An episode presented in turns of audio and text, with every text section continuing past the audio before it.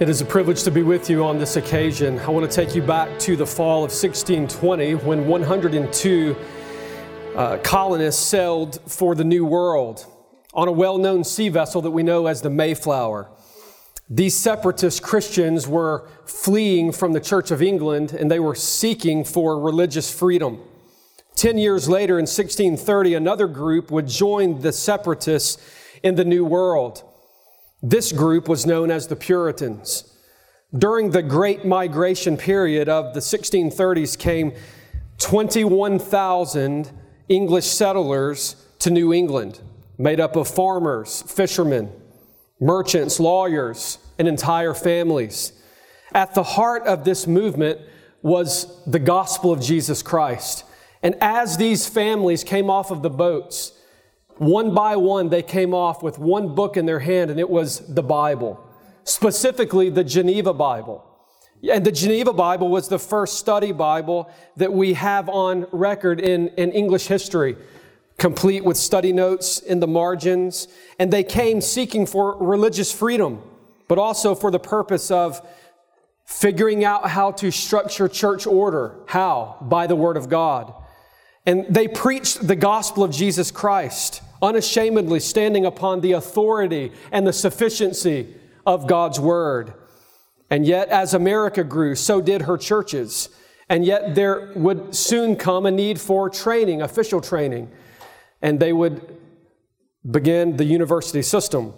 Take the founding of Yale and Harvard, for instance. Why were they founded, you say? For the training of ministers of the gospel of Jesus Christ. And so what made America great back in those days? Well, it was the church in America that made America great. The church who stood upon the authority of God's word, the church that preached the Bible, the church that proclaimed the gospel without apology. But things are changing today. In fact, things have been changing for quite some time. The winds have been blowing us off course. We are experiencing a great mission drift within evangelical circles. And as the church goes, so goes America. We are in a serious problem today in evangelical circles where we're seeing that many evangelicals are, are replacing Christianity with this new religion, this, this new social justice type of movement. And today we have a massive lucrative machine that's storming the scene within evangelicalism. And you're fooling yourself if you don't think that America needs strong churches. But there's an intense struggle today to gain the upper hand regarding the voting bloc within evangelicalism. This last presidential election demonstrated that conservative evangelical votes do actually matter. So how can you actually take the largest Protestant denomination, the Southern Baptist Convention, along with other conservative evangelical denominations like the P C A and others, and shift them hard to the left from their once conservative roots and their conservative voting positions? And the answer is through social justice, through a methodology within this Marxist postmodern position and methodology known as intersectionality. Through intersectionality, many evangelicals have replaced theology with victimology. They have swapped pastors for sociologists. They have traded in their theologians for political activists. So what exactly is intersectionality? Intersectionality was originally coined in nineteen eighty-nine by Kimberlé Crenshaw, a political activist and radical feminist. She was seeking to, in many ways, identify and aid the oppressed groups in America. In short, intersectionality, as it's been termed and coined, has been defined in such a way that evaluates a population by different segments, specifically class discrimination or what we might call victim groups. So the idea is to divide an entire population by their different victim categories, by ethnicity and gender and sexual orientation and class. Follow the idea of intersectionality. According to Crenshaw, a woman in America is oppressed simply because of the fact that she's a woman.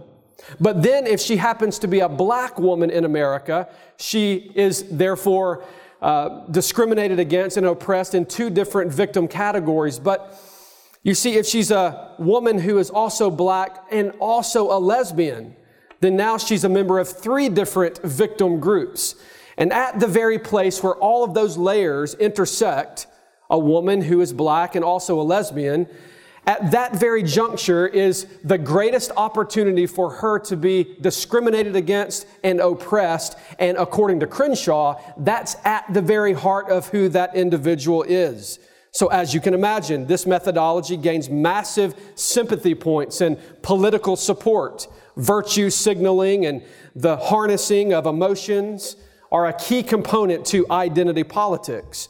The editorial board of the Wall Street Journal printed and pointed out this very problem in a recent editorial titled, "The Democrats' Identity Meltdown." The editor stated that the Democrats have, quote, unleashed race, gender, sexual orientation, and class as the defining issues of American politics. So no longer can we simply be Republicans, individual Republicans, or individual Democrats who have ideas and positions and ideologies that we're passionate about. Now we have to be segmented into different categories. So now it's the white Republican male, red hat wearing, C PAC attending individual who is now opposing the black lesbian woman Democrat who is uh, standing for and promoting reproductive rights for women. Victim status is increased when a person can prove membership in multiple victim groups, resulting in greater degrees of discrimination. Now you can see why it is that Elizabeth Warren has been trying to identify as a Native American Indian. Because if she's simply a white woman from Oklahoma, that does not get near the attention as someone who is representing a victim category or a victim group. Although intersectionality was birthed out of a radical feminist postmodern political culture, it's now being used where? Within evangelical circles to describe and to aid and to figure out how to come to the aid of oppressed people who have been held back from advancement within churches and denominations. So today we actually have within the Southern Baptist Convention on a specific seminary campus a program that's designed to fast-track individuals to go through an education and then to get them to the mission field to, to, to actually increase the quota of what, you say? Of individuals who have a, cert, a certain skin color. Now, so we want to fast-track individuals through an education program and get them to the mission field, not based on their abilities, not based on their giftedness, but based upon what? Based upon their skin color. So what Kimberlé Crenshaw was able to do successfully in the leftist world of the L G B T Q A plus movement through intersectionality is now being employed within evangelical circles. So what's the point, you say? Well, it's about power and it's about control. And the world of politics is greatly involved in this process because, once again, as goes the church, so goes America. And if a certain party can gain the upper hand with social justice, then there's a massive voting block to be gained. Now consider, if you will, also the power of intersectionality. Representative Alexandria Ocasio-Cortez said, quote, "It's important that we don't ignore the power of identity, because it is very powerful," she states, quote, "especially for women, especially for the rage of women right now." Identity politics is extremely powerful. It's extremely lucrative, not only from a business standpoint and a religious standpoint, but also from a political standpoint. So watch the movement closely. Pay close attention to the language. Listen to the ideas that are being promoted. For instance, recently when introducing the Green New Deal on February seventh, Alexandria Ocasio-Cortez said these words, quote, as she comes before the news media, she says, "Today is a big day for people who have been left behind." Now, interestingly enough, that's not earth-shattering language, but that's code language. That's Marxist language. Intersectionality code language. You see, when, when standing before cameras, she doesn't say, this is a wonderful deal for we the people or for the American people. Instead, she says, for people who have been left behind. In other words, we're coming to your aid. We're coming to help you. We're, we're, we're on your side. You can't get there without us. So how does all this work? Well, first of all, you must identify the crisis. Victim groups have to be identified. Blame has to be assigned. And then second of all, you have to supply the solution. This would involve the redistribution of power and privilege. In the evangelical circles, it involves attaching woke to church, attaching social justice to the gospel, making progressive politics sexy. Not only do you need to identify the crisis and supply the solution, but you must, number three, deconstruct the hierarchy. You must unseat those who are in power. You must put people in power that will support the cause. So you can do what? You say, so that you can stay in control.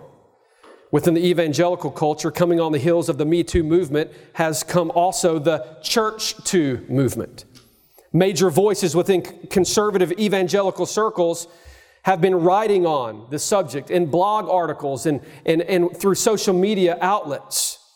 Russell Moore, the president of the Ethics and Religious Liberty Commission of the Southern Baptist Convention, tweeted out the following, quote, "There would be no Southern Baptist Convention without Lottie Moon and Annie Armstrong." Now, that's not a bad thing, but that's not where he stopped. He went on to say, quote, "We desperately need a resurgence of women's voices and women's leadership and women's empowerment again. It is way past time." Now notice the code language there, women's empowerment, social justice, Marxism, intersectionality. You have to follow the language.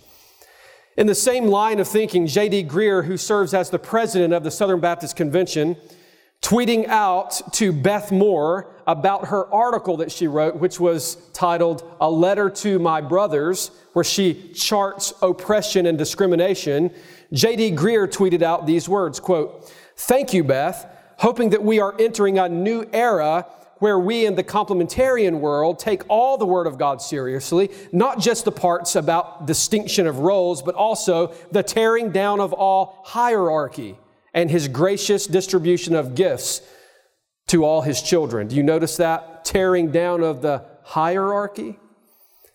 Identify the crisis. Supply the solution. Deconstruct the hierarchy. And number four, control the narrative. Control the story. So as to never stop controlling the narrative. In other words, this idea of social justice, people have asked over the last several months, myself and Tom Askell and others, what is the end goal of social justice? Well, here's the answer. There is no end goal to social justice. If you ever arrive at the destination, then the train stops and those in power have now been unseated. These questions are extremely important. And as we think about not only evangelicalism, but also how we do life in America, such as big government or small government, a wall or no wall, open borders or controlled borders, loose immigration or controlled immigration, is animal life deserving of the same sanctity as human life? Reproductive freedom or end abortion now? And should we allow for men to identify as women so that they can dominate track meets and M M A contests and wrestling matches? These questions and many more are being influenced by what we know as social justice and with the methodology known as intersectionality. So why must we stand in opposition to this machine? J C. Ryle, this great theologian of church history, stated the following, "Whenever a man takes upon him to make additions to the Scriptures, he is likely to end up valuing his own additions above Scripture itself." We must remember that when those colonists came off of the boat, they came with a Bible in their hand. They believed the Bible. They stood upon the scripture. They preached the gospel. Yet today, we're turning to ideas and methods of social justice and intersectionality. Have we lost confidence in the word of the living God? The only way for America to be great, truly great, I believe, is for America's churches to be great. And the only way for America's churches to be great is for America's churches to actually believe and to preach and to stand upon the Word of God. And make no mistake about it that conservative politicians need for America's churches to be great again. That's why intersectionality is such a dangerous monster, a political cancer that must be opposed, must be challenged, it must be defeated.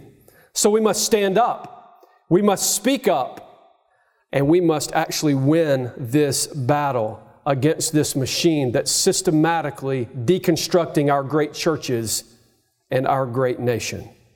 We must remember that the devil always plays for keeps. Always.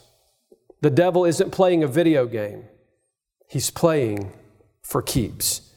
But there's far more at stake than a voting block. It's not just about statues being removed. It's about souls being damned. It's not just about a voting block shifting to the left. It's about civilization as we know it being destroyed. The liberals want our great nation. The devil wants our souls. And civilization as we know it is under intense attack.